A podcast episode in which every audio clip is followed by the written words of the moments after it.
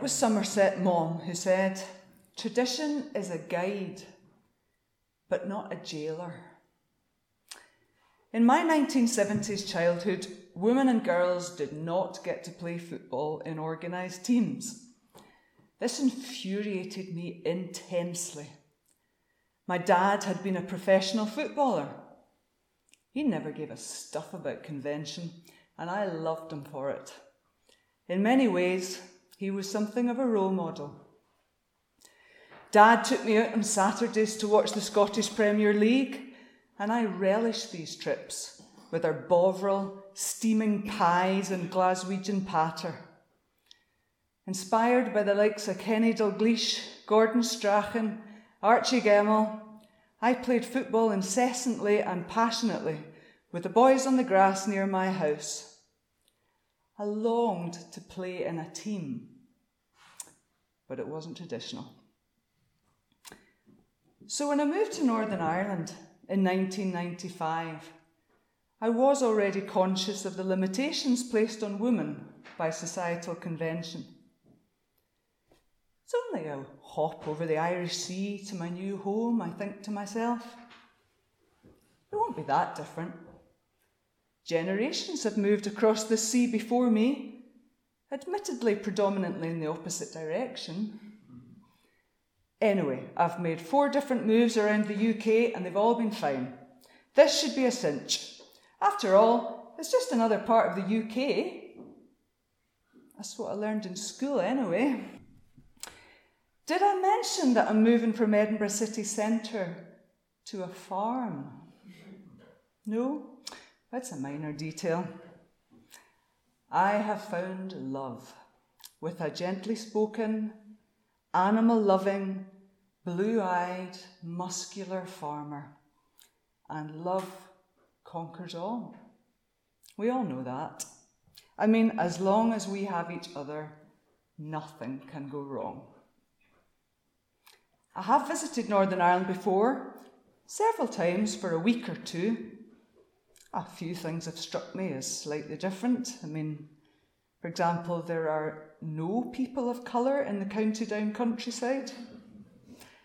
There are lots of white bungalows, and really quite a strong predilection for colourful flag waving.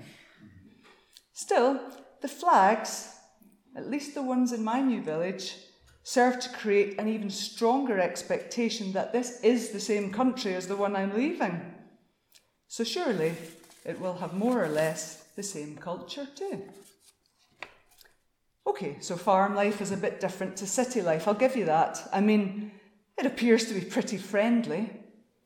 So friendly that soon after arriving, I'll be standing in my new kitchen and I'll hear my husband come in the back door. Has to be him, because only people who actually live in your house let themselves in. We're newly married, so the fact that I'm scantily dressed adds to the romantic frisson and the sense of anticipation after a long day apart. I tidy my hair as he walks into the kitchen. Ah, Mrs. Dunn, that's powerful harvest weather altogether, isn't it? Is the boss in at all? I was wondering if I could borrow the one wee trailer in the yard for the silage. The details of Don Trailer escape me as utterly confounded, I back as nonchalantly as possible out of the kitchen in search of more clothes. Meanwhile, the unperturbed farmer studies his muddy wellies intently until I'm ready, and then continues with barely a breath. Boys a dear, the price of straw would scunder you, wouldn't it?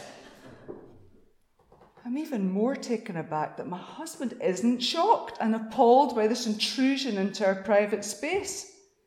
Oh, aye, that's your man Quigley. He always comes in for a wee chat. He's a neighbour. My man? What's he on about?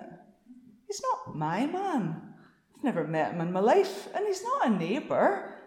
I've met the people on either side of our house, and he isn't one of them. It occurs to me over the coming weeks I've maybe been a bit hasty in thinking that this is the same country. Not only is the language incomprehensible, but so are the bucolic customs. It isn't long after this that my husband mentions the silage men. The silage men. My memory travels back to Doctor Who and squads of emotionless silver cyborgs marching threateningly in search of vulnerable humans. No, hold on, that was the Cybermen. It can't be as bad as that. Aye, the silage men will be here soon, my husband says with an air of serious intent. Okay, I've recently learned what silage is, but I'm not sure about the men. When we do the silage harvest, he continues, we need to feed them. We? I repeat suspiciously. Well, not me, he demurs. I'll be out rolling. Rolling? Where? rolling what? I ponder this, but then not wishing to appear completely ignorant, I just say, does this all happen? I ask innocently. Oh, you never know exactly, you just wait for the call. Right? And how many will there be? Oh, it's hard to say, it depends who's available. Maybe four, maybe six. Right? So an indiscriminate number of men will arrive on an undetermined day, and I have to feed them while you're rolling. If I'm out and I can't do it? Eh? But we have to feed them. You have to wait for them to come and then you feed them. It's simple. well, look, we can always do frozen pizza if, you, if I'm busy that day. You can put them in the oven, I say, starting to get the picture. Picture I'm not really warming to of me, the farmer's wife, awaiting the men who are clearly doing something of greater importance. Oh, no, now they don't eat pizza. What do you mean they don't eat pizza? Everybody eats pizza. Oh, no, not these men. No, definitely not. It's just one day. I mean, it's not just one day. It's going to take two or three days to get the job done. Two or three days. Well, then they can have cold food. I'll make them salad can't they just bring their own lunches anyway, like painters and builders? After all, we literally pay them thousands of pounds. Oh, we've always fed them. And no, they don't eat salads, they'll all be starving. Meat, potato, and veg. That's how it's done. Two weeks later, the call finally comes. The rumble of oversized tractors and the rattle of empty trailers alert me to their arrival. Six or so burly, bearded men in grass stained overalls, smelling of oil, trudge in. They wash their hands and loiter awkwardly at one end of my kitchen. oh, sit down, please, I say, trying to sound welcoming. Thanks, Mrs. Dunn. Several mumble politely. They seem kind of shy in my presence, like boys at their first dance. I ladle out huge portions of stew, potatoes, and veg, wondering, is this all these men have ever eaten in their lives? Casting an appraising glance, I soon realise that they sound content and that a vigorous debate on the benefits of the new John Deere tractor over the Massey Ferguson is filling the kitchen with animated male conversation. For a moment, I stop and listen relieved that all is well and that I, the anomalous farmer's wife from the city, have done something right in this baffling new universe. I then take my own plate and sit down beside them. Two seconds flat, I know I've done something wrong. It's like somebody's hit mute on the TV control. Silence. What has the blowing done now, I wonder? Flinchingly, I look round the table, but all the men are staring silently at their stew. I look at my husband. No eye contact there either.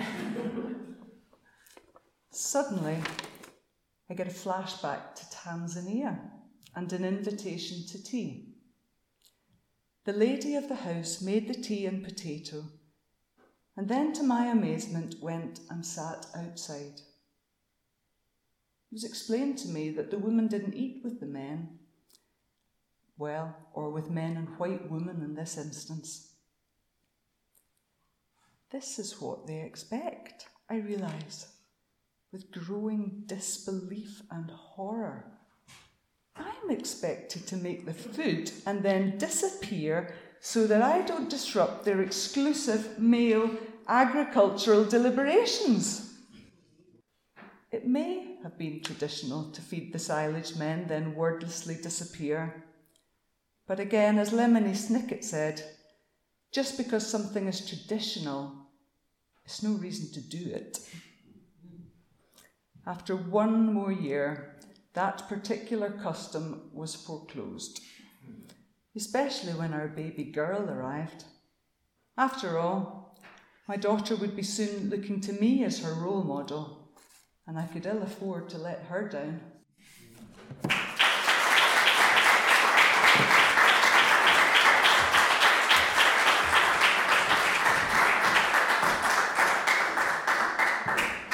Thank you so much, Lorna. A joy as always. Um, would you like to give us a wave there, blue eyed, muscular farmer?